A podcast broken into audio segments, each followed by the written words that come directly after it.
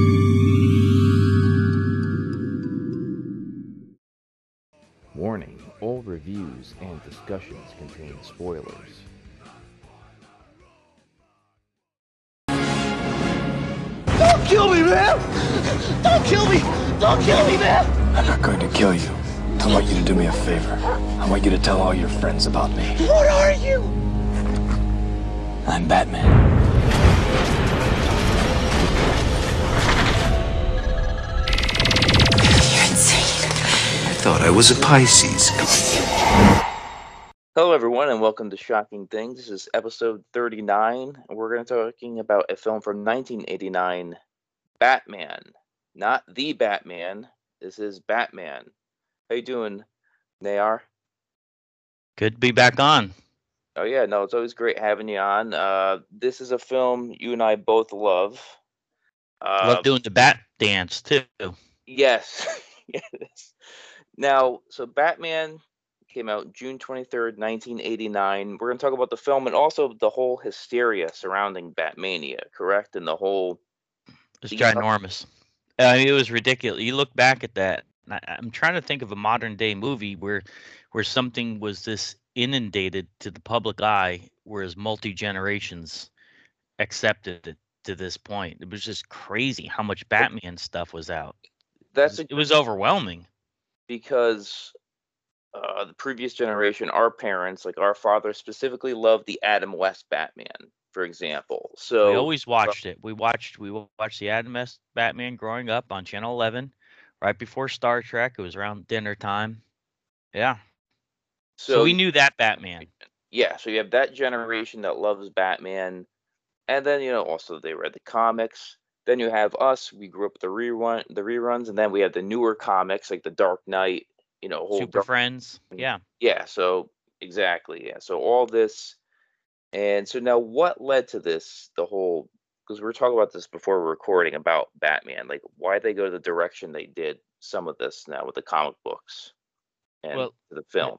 Well, well, part of it, I anything you want to know about sci-fi, fantasy, superhero, pop culture, the best printed source by far is Starlog magazine. Yeah. Starlog was reporting on things way before the mainstream media was. The first time we see an option for the Batman movie, believe it or not, was in a Starlog magazine from 1980 Okay. this this thing started going shortly after the success of the Superman movie. So there was talks about a Batman movie going back nearly a decade before the Batman 89 movie came out. Isn't that crazy to consider that? it makes sense because Superman that was the first you know, screen version of a DC film. Superman that franchise did well up until we went to four, but yeah, so because of that, they said okay, the next next thing we should do is Batman. And Now- you could argue and say Superman, the movie, was the first superhero movie that had massive mainstream success, made a ton of money, and brought in not only comic book fans but but the average person. It, Yeah, it oh, showed it Exactly. it really showed that you could do something with superhero movies. Previously, we didn't have that. It was on the small screen, but it was never viewed markable enough for the common, everyday, average person to watch a superhero movie on a big budget to that level. Yeah, that's a good point. So now, when this came out in '89, do you remember seeing the, for the advertising? Do you remember seeing the billboards?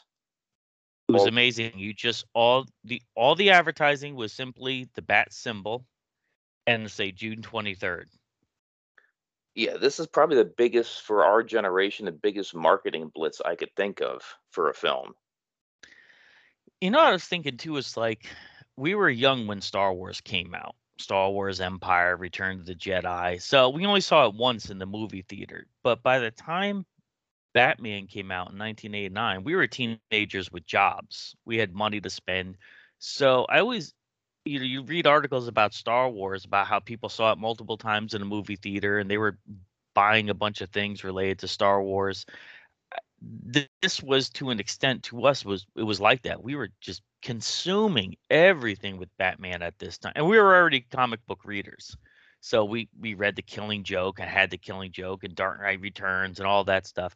But I mean, when it came to seeing the movie multiple times within the first month, we, we would just go week after week, just keep watching the movie. Yeah, I mean, remember that? It was like I've never oh. seen a movie multiple times in a movie theater first run more than this movie. It was just a thing to do. Oh yeah, I would keep constantly seeing it. I loved it. I kept seeing it at least four times that I could think of that I saw it. We would go with different groups of friends. Yeah. You want to go see it? Oh. Yeah, let's go see Batman again. Let's, well, they kind of push it in such a way. I remember they're saying only in theaters, and somehow in my, my psyche, I had it in my brain like, man, this this is probably going to take a long time to come to video because a lot of movies, you took a good time to come to video, at least a year. Yep. And that's a whole different story. Now, this is the first film to usher in the the low price VHS tape, correct? At this level, I think the first one to drop it to a somewhat reasonable degree was in 1980.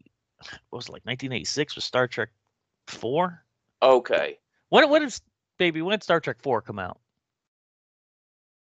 that's 87. Some, something like that. Yeah, it.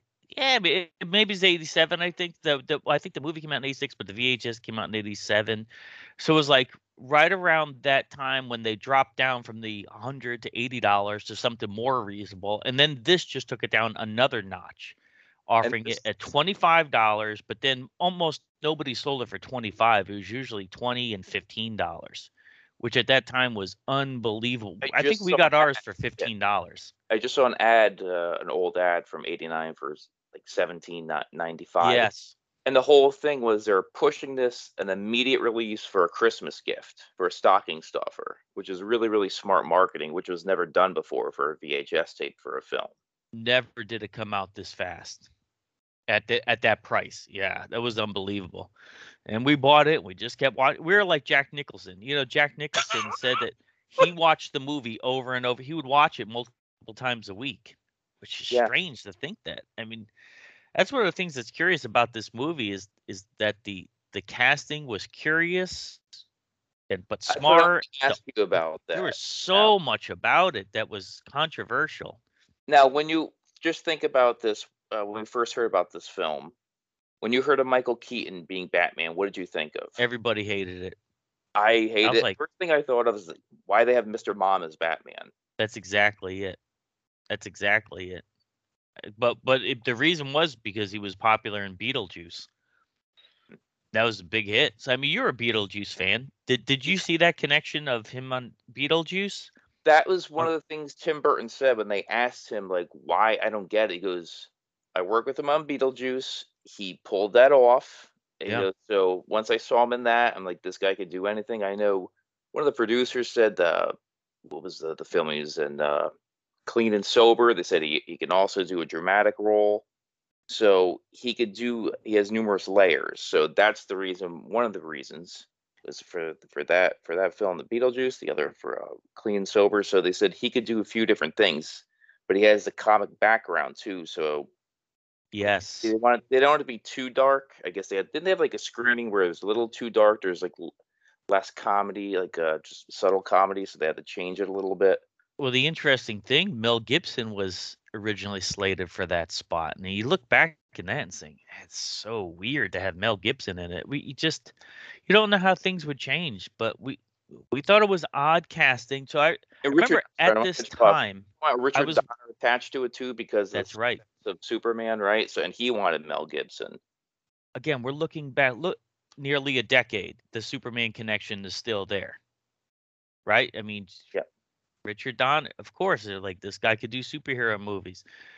But when you when you look at that time, I remember I was working at a comic book store. It was around the time when uh, the Death of Robin was popular, and this that has a tie to this because for those who didn't read comics and just watch movies, that they had an online poll should uh, not online a phone call poll should we kill off Robin in the comic books, and the readers voted kill Robin, and so I called. in- call? Yes, of Definitely call. course. At- yeah, we called up Kill Robin.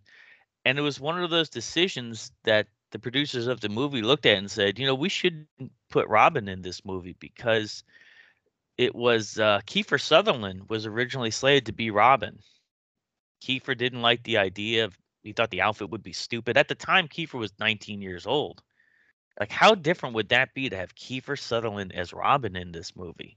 In But the producers actually were tapping into the comic book market to believe it or not, there was a time they actually cared about keeping true to the comics and keeping true to making the fans happy. But it's they said, no, we're not going to put Robin in this movie because the fans don't like Robin. But I did want to see Kiefer in the short shorts like Burt Ward, though. That would have been good. But uh, it's funny. Then you could then you could have said the vampire has nards. Yes. so the other thing uh, why this was special we have to bring up is this was a big event, uh, a comic book film on the big screen. Now it's they're dime a dozen now. It, it's like every week we have a new superhero film. So say this started the modern craze and modern era of how comic book movies should be made. I mean, I- even I the rubber, even the rubber suit was controversial. Even was. everyone was looking at this. and why is he wearing a rubber suit? Why isn't he wearing spandex? why is it all Now that is the absolute norm to have some kind of, uh, you know, non-normal spandex material, something with padding or, or muscles. That that's just every comic book movie, whether you realize it or not, has more of a textural aspect to it. Uh, Jack Nicholson. What did you think when you heard about him being the Joker originally? Everybody loved it. didn't hear one bad thing. So, because you're probably thinking, okay, he was in The Shining, one flew over the cuckoo's nest. This guy's perfect. Oh, our parents thought it was amazing. They're like, Yes. "Oh, this is going to be good." And the funny thing is, it was William Dafoe was one of the ones they were considering. And when you see William Dafoe as the Green Goblin, you say, "Yeah, I can believe that." Uh, it's also very similar to Superman, where they had to get Marlon Brando said, okay, we want a well-known serious actor for one generation. Very similar with Jack That's Nicholson. exactly what it's exactly. When this was the blueprint for this was Superman the movie. Uh, so Kim many parallels. Yes, definitely. Uh, Kim Basinger. Now, were you familiar with her at the time, really? Because I wasn't. I had no idea who she was. I had no idea who Vicki Vale was. I didn't realize Vicki Vale was in the comics. She had uh, red hair in the comics originally. Yeah, didn't know that. I only knew Kim Basinger because uh, do you remember Rex Reed, the uh, Mhm. film reviewer? He was. I Yes. just remember because things stand out to me. Uh, she's in a film nine and a half weeks, and he's talking about how she had corn syrup poured on her stretch marks. So that's that's what I remember. Okay. So now this actor, you know, Robert Wuhl is Alexander Knox. What what were you thinking of him? Oh, I like remember him. Yeah, I uh, liked him. Hollywood Knights? Remember him as Newbomb Turk? He was amazing. Of course, I remember that. That's one. That's one of the things. If you're a VHS collector, yeah, try finding, try finding that movie on VHS. I do have it on DVD actually, but not VHS. Yeah, it's Uh, pricey. You can't find Pat it anywhere. Right, we gotta look. Yeah, it's a hot item. All VHS has gotten collectible now. Uh, Pat Hingle as Commissioner Gordon. I wasn't familiar with him. I'm sure you weren't, right, at the time. No, but he was a constant in the rest of the movies, though, which is nice that they had that continuity. Yeah, but I saw he was in Sudden Impact, uh, episode of Amazing Stories, and Maximum Overdrive, which you used to love. You remember that with the Green Goblin, the comic Mhm. book guy, uh, truck. Uh, Billy, Billy Dee Williams as Harvey Dent. I didn't know what to think of this. What did you think originally when you At the time, I did not like the casting.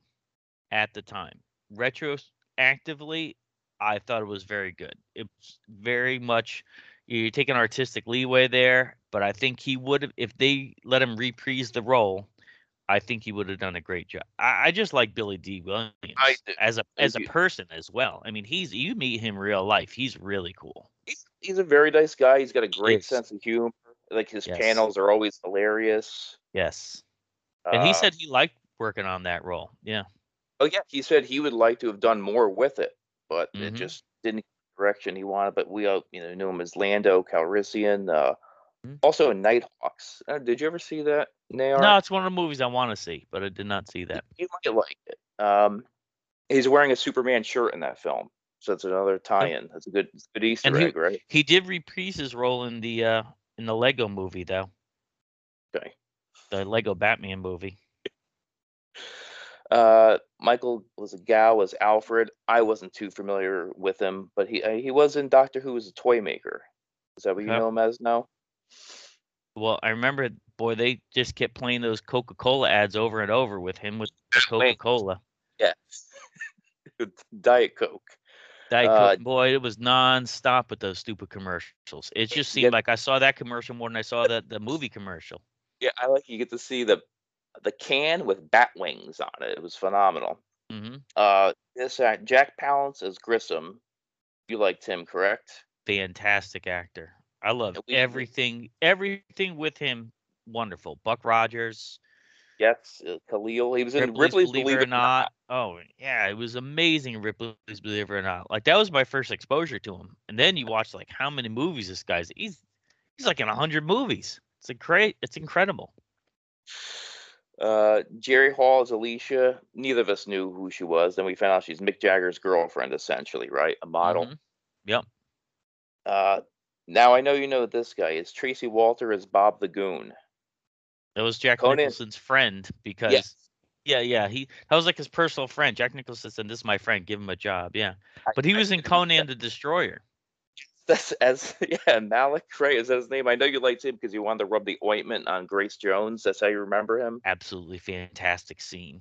It was a horrible movie, but that scene was. I, I'm I'm in his shoes. Yeah, I would I'd want to rub that ointment up there. Yeah, of course. He didn't, he didn't want infection to spread, is what he said. So, uh, Exactly. uh, Lee Wallace as the mayor. Uh, now I had no Okay. idea who he was at the time. Did you? Still don't. But this is what I honestly thought originally when I first saw him. I said, "Is this Ed Koch, Mayor Ed Koch in New York? Oh yeah, yeah. I Did he look that. like him?" Yeah, you're right. Um, and this actor I know you love. This is the last one I'll bring up. William Hootkins as Lieutenant Eckhart, He played a good part. But he's in Star Wars as Yeah. Porkins. He's Flash Yeah. Gordon. At the time, I didn't know that, but then you watch it you're like, oh my god, it is. It's Porkins. Yeah. yeah. He's linked to some of the greatest films of all time. Mm-hmm. Does he do conventions? Well, he passed away, but he did. He was at Celebration 2, actually. Okay. Yeah, he did. Uh, what did you think about hearing about Prince doing some of the soundtrack? I'm a huge Prince fan. I mean, I love Purple Rain so much. Around the World in a Day. I I think Prince is great. At the time, I thought it was so odd. I was like, how could this doesn't make sense? How does Prince fit into this movie? That's one of the things about this movie. It took so many risks. He it really broke boundaries for genre films. But then when the that soundtrack came out, now you got that soundtrack, and then I got the orchestral s- s- score. Like we both bought different ones, and you're like, man, this is a stroke of genius. What an awesome album that was. Yeah, the Danny Elfman score. I love Danny Elfman. I I, I remember first getting it, and uh, there was this guy that worked at the comic book store, Paul Dubois, went over his apartment, and we were reading comics and listening to that on his stereo. We are just like, this is a, and that's when he said, "Oh, I have Oingo Boingo. You ever hear his other stuff?" And I was like, "What? This is weird. What? It is. Yeah, totally different. Totally different. different." But it's one of those things like. Again, taking risks, all these different directions. How how do you figure this guy from Oingo Boingo can make such a moody, foreboding score like this that's just perfect for this movie? Now, he worked with Tim Burton. We didn't really bring up Tim Burton. Were right. That, familiar with Tim Burton at the time, or just a little bit? What the Nightmare Before he Christmas came out? Probably the first thing you saw of his. Which one? Oh, Pee Wee's. Yeah, yeah, yeah. That was the first one. Yes, which love. We love that that movie. too. Yep. So, yep, Andy worked, you know, Beetlejuice also. I just figured that was a good tie-in to And that Bring music, back- when you, when you think of Pee Wee's Big Adventure music, you could see the connection, especially with a lot of the Joker themes, that the musical ties are there. yes. Uh, and then this made tons of money. Obviously, the budget was supposed to be thirty-five million dollars. It grossed four hundred eleven million. Uh, that's not even including the merchandising and any of that. This is just a film itself. Now, for the merchandise, we'll get into that later, but that was just a whole other level. We, another thing about the the movie that made this different with as far as how much money it made, Jack Nicholson agreed very to take important. less of a paycheck for a portion of the royalties of of of everything, every piece of merchandise with his likeness on it too. Do you know what a stroke of genius that was? and they said it was like he so for one film he's like the highest paid actor at the time right for just doing one film with that license right that agreement Yeah, he took a cut and pay just to, he you know, he took a step back to take 10 steps forward. That's crazy to think that. now for the film is there any there's this is one film where there, you watch a lot of movies there'll be like two or three lines that stand out to you there's probably like 50 lines in this film that i think are fantastic with the If it- writing. if it was ever on, on a trivia like name name a line name a, i could just go on and on and on. Just iconic lines in there. Yeah i think one of the most fam- famous ones is one that michael keaton ad-libbed. Hmm. what are you? I'm batman. It was supposed to be i am the knight but he said i'm batman and that stuck one of the most iconic lines of all time people still has been parodied i mean it's constantly being used even this is why it was so much fun being comic book fans at that time because even Marvel Comics parried that because it was. Uh, do you remember Amazing Spider-Man? Todd McFarlane issue. that, but right. Yeah, and and because everyone loved Batman at that time, Uh, but like that's something. That's why it was so much fun back then being a movie and comic book fan because even the creators of comics were fans of the genre. Now you'd never see a Marvel comic making a reference to a DC movie.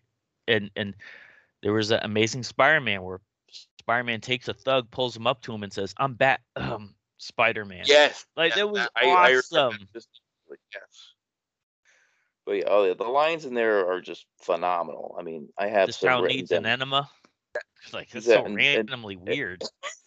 And at Uh, the time, believe it or not, I didn't know what an enema was. I had to ask, like, "What's an enema?" It was like so so bizarre. Is that you, Sugar Bumps? Who the hell are you? Like, I mean, let's broaden our minds. Lawrence, now how many times have you done that and just taken a boombox and walked around the house? Amazing. Amazing. And during that scene, Jack Nicholson had a hard time filming that scene because he was an art collector. Yes. And for him to do any damage to artwork was disturbing for him. Like, just think about that. It's so weird in itself. But yeah. Uh, and I know for a fact, wonderful- man, that guy collects a lot of art. That guy could Yeah. spend some money on art. That and he has an obsession with the Lakers. Like Yes, a real yes. obsession with the Lakers to the point where because they filmed that at Pinewood Studios. Yeah. And they had to send him over videotapes of Lakers games so that he could watch it when he was getting the makeup put on. Like how they wouldn't allow that with any other actors. He had it in his in his contract that he would Yeah. come in late and he could he would get like videotapes sent to him of Laker games. And to think that it was filmed at Pinewood Studios that they found eggs lying around from 1986 from the Alien sequel still in the studio. Like Uh, how crazy is that that the uh, there's other things like the uh the scalpels and everything used for uh his uh, surgery scene was from uh, Little Shop of Horrors.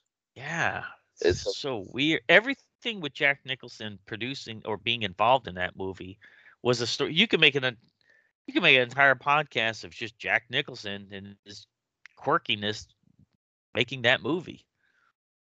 Uh, never never rub another man's rhubarb.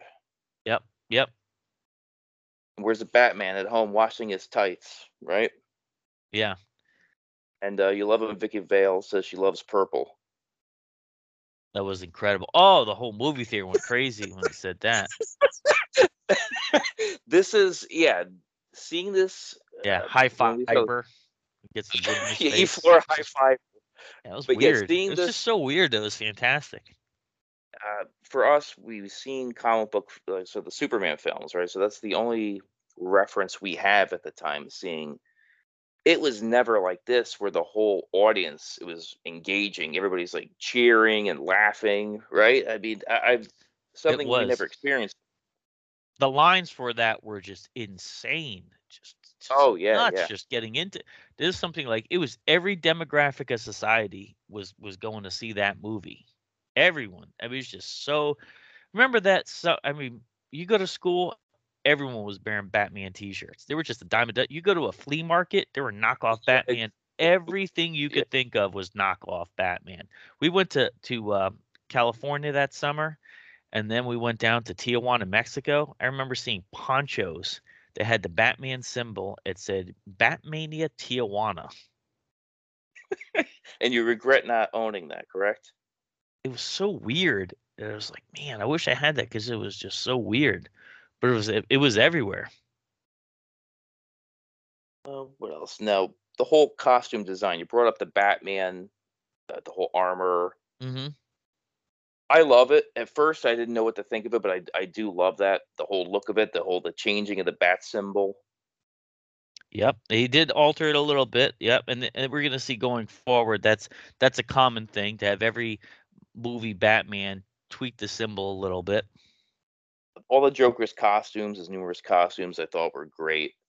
Uh, Yeah, Even and the- even even the the even the concept of him his flesh was pale white but then he had to put a flesh tone over it and even that process was unique uh, because jack Yeah. nicholson had an allergy to the standard makeup so they had to adjust the makeup for him then they had to put cooking grease over that first layer and then airbrush on another layer of flesh paint i mean they took a No, lot Starlog, of Starlog number one forty six, correct? Is yes, that uh, yes. There's, I mean, I remember bringing these Starlogs to school. I would bring them to school, and everyone loved reading them. I mean, we were we were that nerdy when we would bring Starlog to school, and but that was Starlog one, and Fangoria would bring to school and absolutely. But it was one of those things that this was a time when non-comic book fans or non-science fiction fans would actually want to read Starlog because they had Batman stuff, and they were like, all these no were like, internet, oh wow, no internet podcast, no YouTube. right. So this is where you got you know this information. Everybody wanted to see the articles of Batman when I brought Starlog in. Yeah. And uh, they gave you all these insights on like on that on like how Jack Nicholson he had I didn't realize how many allergies this guy has uh, to, to makeup and stuff. Like he Yeah. Spirit gum on his face, so they had these special prosthetics, and how he had to approve of all the makeup. I mean, he really was involved in the look of the Joker, and and the costumes were wonderful for him. How the designs were, were were not mundane like they were in the TV show and in the comics. They put a lot of thought into variety. So, yeah, Nick Dudman did the makeup. He also worked on uh, Return of the Jedi, for example. So the guy's he definitely he knows what he's doing. hmm Uh, even just like subtle things like the Joker's goons. I love those purple leather jackets with the, the Joker symbol on it. You know, and I can't believe that they made action figure of that Bob the Goon. Bob the Goon. It's just so crazy that the, of a random character like that got an action figure. had, had to have it though. Hmm Uh, oh, you got it. You were buying all that stuff. Yeah, I remember. Uh, the gadgets, the batarang, the spear guns, all that stuff was really It's another line. Where did he get those wonderful toys? when you saw that, uh, even the little things like the Joker's gas mask, this radio, that uh, ridiculously long telescoping pistol that he had, that retractable like box of that to Mm-hmm. Punch the television, like that's, That's right. out of a comic book. That that whole thing. Uh, Even they had ties to the Killing Joke. I mean, they had Yes. like they were taking all these different comics and kind of merging them together to Yep. make it a whole fresh new origin. Yes, yeah. Dark Knight stuff that because I know Tim Burton specifically said he read The Killing Joke, he liked that, so he wanted to incorporate that into the film. Uh, the Batmobile. Did you did you hear what DC? Co- oh wait, we got to talk about this. or- Is that one of the about it. reasons why there was so much merchandising and so many connections to the comics is because recently, uh, not recently now, but at that time, that there was a Time Warner merger with DC, so they acquired everything. So I mean, that had been done previously. So what the movie producers said was, "Hey, DC is now a Warner product. We can not just do mainstream marketing, but we're going to tie everything in with the comics." And so, in order, Tim Burton didn't have any background in comic books. To, to think that is so strange, but the reason is because he had dyslexia and he has a hard time following the flow of comics. And so they gave him a whole bunch of comics early com like early like Detective 27, things like crazy. You can't believe that they just gave the stuff to the guy. And then they gave uh, Michael Keaton The Dark Knight Returns to study. And so they were giving different people different comics to look at things from a different angle. And you can see Michael Keaton, he took the Dark Knight aspect seriously. Now, yeah, so the vehicles, the Batmobile, that's another controversial thing. No one know what to think of this design of it. What did you think of it, Nayar? At first, it was too shocking. I- Again, it was one of those things like, I don't understand this. The Batmobile is supposed to be hip and trendy. This is like, what is it? I can't even figure it out. It looks like something Yes. you see from outer space. And the cocoon, you love the cocoon around it, right? That uh, the shields, Yeah, it was it was unique. uh, the Batwing. That scene in the film uh, was really, Mhm. really exciting to see that. Even just a simple, the green and purple goon cars, uh, the Joker's helicopter, all that stuff. It just, again, just like a comic book coming to life. Yeah, when Uh, you talk about a comic book coming to life, it's funny that um like all those scenes around the the the bat plane, there were supposed to be more aspects to that scene, uh ended up getting cut out. But if you look at the comic book adaptation, it shows the scenes where where people were getting money and the money was fake, but it had the Joker's face on it. They were able to do more with comic adaptations because of that Time Warner merger. And I, and I think back, DC really did not do movie adaptations previous to this. Marvel always did, but DC didn't. Like can, we never had any Superman adaptations. Made them, but they weren't really. I I know they made Superman three. That I know, but That was yeah, yeah. They took them and and they had nothing. There were like there was no fervor behind it. Yeah. Whereas this was a big deal. They had a newsstand edition, and then they had like a prestige format edition. uh, the Jerry uh, Ordway signed mine. It, oh, what an excellent artist because he he got the likenesses down perfect. And uh, do you remember? It's another thing we'll bring up how we used to go to these local, small comic book and baseball card shows, and he used to sign all the time. And um, Because he Like was a that. local. He lived near us, sure. and we're talking about uh, the film, and he's I said, uh, yeah, I said I can't wait to see this to see like a more serious Batman. I said not like the the Adam West one. He goes, but I love seeing the Adam West one. I love seeing that as a kid Yeah. in the theaters. I said, oh, I know. I said, but it's a different time now. I want to see this darker version. Yeah, it was those comics that would later become Vertigo comics. So we're we're that whole era of Alan Moore, Frank Miller, that darker version of the DC universe Pulp, changed right? Everything. Put that in the same category that the, the miniseries. Which one? I'm sorry. Pulp. Yeah, you don't really think about it too much. That doesn't come up in conversation as much, but of course, Bernie Wrightson. Yeah, it the comic books changed massively when DC started focusing in on stories more geared towards adults and and the movie producers start tapping into that market. And the funny thing is this movie was rated PG-13 but they had a bunch of the toys were geared towards little kids and there were some kids that their parents wouldn't let them see the movie because of the rating yes, we know we know a family, and I saw uh, one of the kids a few years ago, and he thanked me for uh, letting him watch uh, Batman at our house. Do you, you know what I'm talking about, Ryan? that's just so crazy to like to look at that now because now parents just don't care. They don't eh, like every movie is PG thirteen. You'll see six year olds there. It's yeah, but it's uh you know watching that as an adult.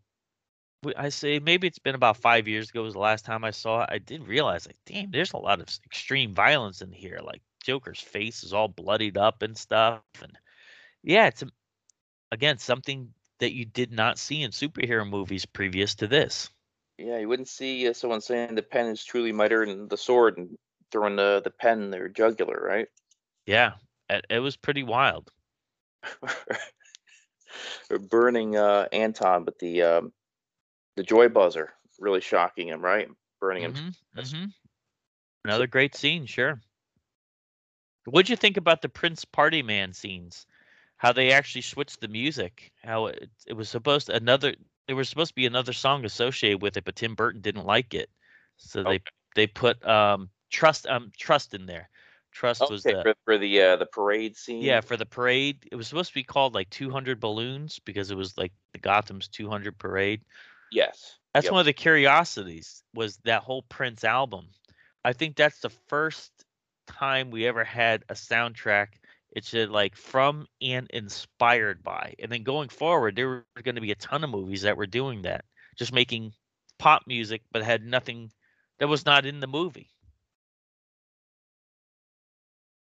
Now the other the con. Do you remember the Batmobile contest they're giving away on MTV?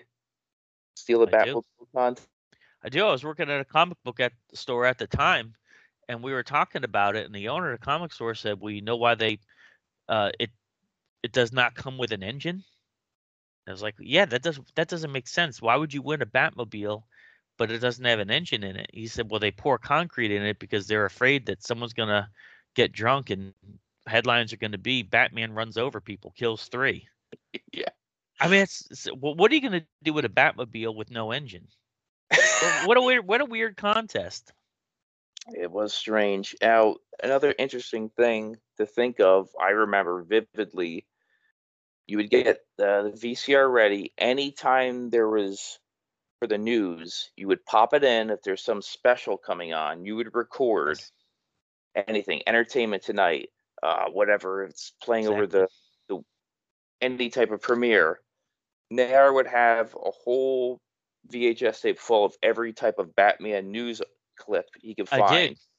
Everything like that, and you look back at that, it's all because of that Time Warner. Time Warner owned the media at that time. So every single outlet that they had that was media related, they had reports on it. They had commentary on it. There were just so many at that time. I would look in TV guide.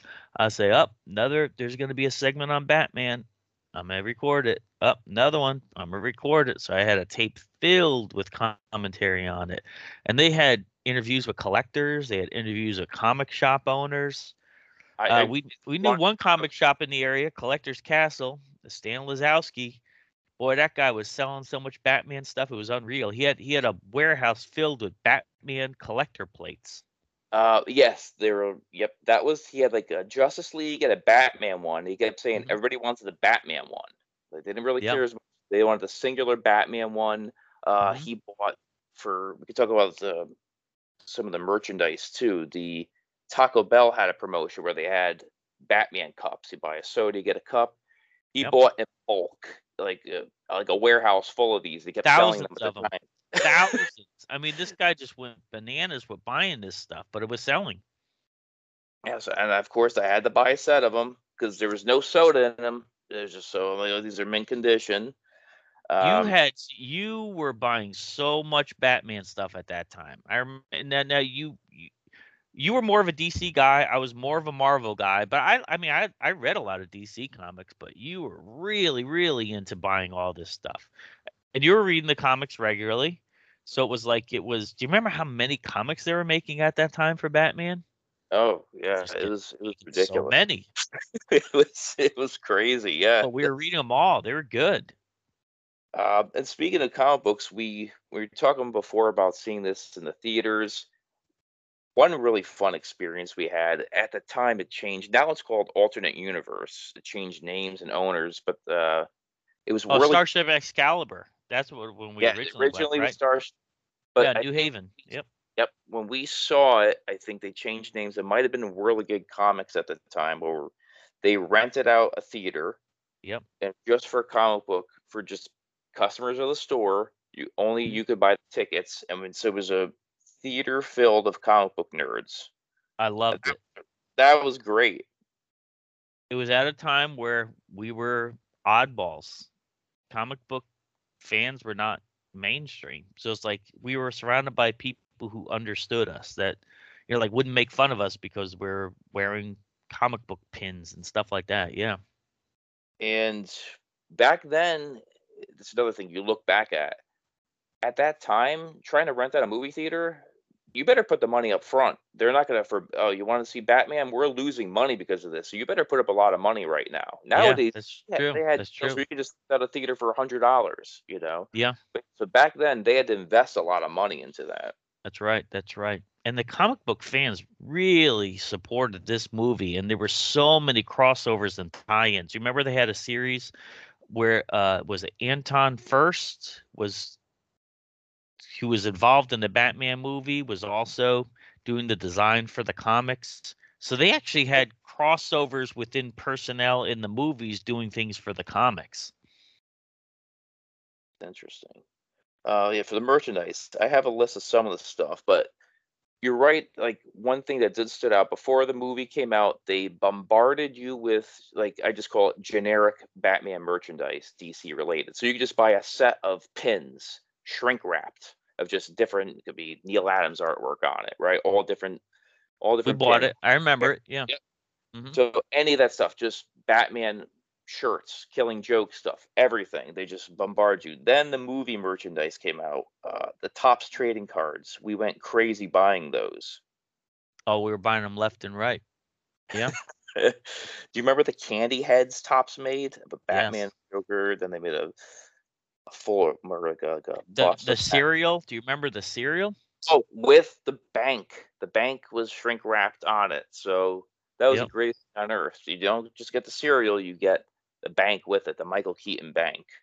I remember you Uh, had the Batman mask too. Oh yeah, yeah. They came with a cowl, then they came out with the Joker mask, then they came out Mhm. with the you can get a prosthetic Joker like a uh, set too to put on with makeup. I mean they, they went crazy with the stuff. Uh the posters. And that was one of the people people wonder if you know retroactively look at it and say, why was there so much classic Batman stuff around at that time as opposed to the movie. Batman stuff? It's because when Time Warner acquired DC, they just said, "We got this movie. Oh, You yeah. have pictures. You have off it." pictures. You get this." stu-" I mean, it was they put Time Warner put the edict out. Just get the stuff out here. Get anything out with you got with this character that's serious and foreboding. And that, that was the edict. And you look back at it, you're like, every single thing was not the Super Friends version. They wanted a serious and foreboding version. They wanted either the Neal Adams version, the Frank Miller version. It was just everywhere. Yeah, no, it, it was crazy. Uh, t-shirts. I mean, the amount of t-shirts they made were insane, like you mentioned. Uh, this is another thing I was thinking about. One of the news uh, clips I used to save. I think retail at the time was like 150 or 300 dollars. I can't remember. Do you remember they had denim jackets that were airbrushed, officially licensed Yeah. Batman Yeah. jackets? It might have been Yeah. 300 but those that's so they had all different price points of things uh the toy biz figures you're talking about before hmm uh bob the goon uh, joker they have variations joker with the curl and without do you remember that by any chance they are all these Well, I remember be- I remember you buying them all and me being extremely frustrated because I was such a huge superpowers fan. And to me it looked like a knockoff of the superpowers. it was Like yeah what what's the story behind that? Why did toy biz toy biz was a new company at the time so they really didn't have a lot of experience and if you look at later on their their marvel stuff that they made is really really nice dude Mhm. uh x-men so they started off I, I, don't- I don't really top of my head i don't remember exactly all the details but yeah they used actually superpowers figures as prototypes if you remember. Yes, when- but that, that's why I'm saying why did know, it's like, yeah, well, geez, the quality's not nearly as good as these, as the Kenner stuff. So yeah, I think it's because they're they're a new company. It blew everyone's mind at the time. Like they can afford the license. Who are these people? They just came yeah, out yeah, of nowhere. out of nowhere they just yeah exactly interesting. And then, if you remember, after the license expired, Kenner got the license in 1990, and that was a, the, called the Dark Knight Collection. All that stuff looked phenomenal. Well, see, that's what didn't make sense to me. Why did it go from Kenner, which was beautiful, to Toy Biz, and just a short time later go back to Kenner? It was just so Funny. odd. All money, they are. Yeah. it. Um. Yeah, so they also made a back cave at the time, Toy Biz, which was really, really impressive because it was huge. Um, hmm Batmobile, you could put with Cocoon, without. Um, that then I started really getting more into collecting. And Toy Shop magazine, I found out again before the internet, you didn't know this stuff existed. Australian version of Batman that's eight inch tall, like the Mego figures. hmm hmm You remember that by any chance or no? I don't remember that. Yeah, No. only sold in Australia. It's called Kid Biz instead of Toy Biz. Oh, that's- interesting. See, it was around this time. It's kind of funny because we grew up together and we had a shared bedroom, and we both liked toys and comics and all that stuff together. But as we grew older, I leaned more towards comics, less towards toys. Liked them both, but I mean, it was like an 80 20 ratio. But then you did kind of the opposite. You like more toys, less comics, 80 20 ratio. So it was like I was buying more and more and more comics, some toys, and you were buying more and more and more toys, Yep. some comics, right? And Oh, so by that time, you were like, you were just buying so much Batman stuff at that time. It's just like, Oh, yeah. it's just, there was so much out there. You couldn't keep up with it. It's the first time I realized that different countries had different merchandise. Because then later I found out with Star Wars, Japan had certain things made. Yeah, yeah, because you were buying Toy Shop like in all the time. You were just getting it as soon as it came out, just so you can get the first dibs on this stuff. Yeah, Japan they had a Takara 12 inch figure. Uh, hmm made highly at the time. This was like mind blowing. Highly detailed model kits in, from Japan. Oh yeah, yeah, yes, yeah. Remember those? Which mhm, were amazing. There was like nothing like that at the time. Uh, mhm. the comic book adaptation, which we loved.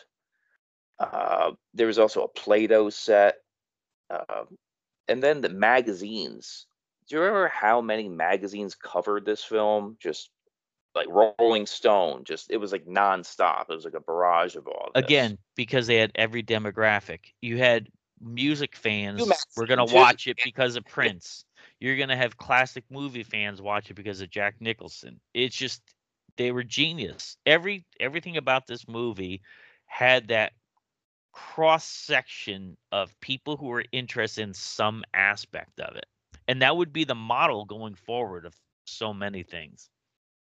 and it didn't. The quality didn't suffer, which usually when they water down this everything the cinematography i love the whole like art deco look like they incorporate the comics the you know the acting Yes. casting they just hit the nail on the head it just like it, it was a really really amazing And another thing was this was the 50th anniversary of Batman. yeah So they were able to kill two birds with one stone. Celebrate Batman being 50, which we can wow, a 50-year-old character. That's amazing. And then at the same time release a movie that co- just happened to coincide like that. it was yeah it was definitely perfect timing so now uh, also for awards it uh, won best art direction the oscars so that's a that was a really uh, big deal hmm for hmm genre film. One to five, one being excrement, five being excellent. What do you give Batman 1989? Wow. Yeah. I mean, it, it's up there. I mean, I, I, I just don't give fives out to too many things. I mean, this is close to a five though, so I'm gonna give it a four, four and a half. It's up there. It it was it's it still holds up when you watch it now. It's incredible. I might break my own rules and give it a six. You like it that much, yeah. Yeah. so, yeah, definitely, it, it's definitely up there. It, it's my personal favorite superhero slash comic book film of all time. Yeah, I can believe it. All right, I had a great time talking to Nayar. Do you want to tell everyone a little bit more about your podcast? Star Pod Log. We talk about classic science fiction and fantasy based on Starlog magazine. So, I mean, if you grew up in the 70s and 80s, especially, you know that Starlog was our internet, and that's all we talk about. And it's still such an incredible resource for finding out the history of the TV shows, movies, and pop culture that we loved of of yesteryear. So find us anywhere you listen to podcasts. Yeah, no, you'll learn a lot. It's a lot of fun. You kind of take for granted because you look at the the internet for all the news and stuff, but really back then these old articles have a wealth of information and a lot you could read for free online. And and misinformation too, like that 19 like the 1980s Batman is coming to the theaters. I mean, Yes, they lied. these things are they, they reported on things that were being optioned long before we that they came to actually come to fruition, which is amazing to think about that. So again, my wife and I love listening to your podcast and look forward to being on in the future. Oh, yeah, and hopefully it'll be on yours again soon. It's always a lot of fun. All right, we're gonna sign off. Nayar, this podcast needs an enema.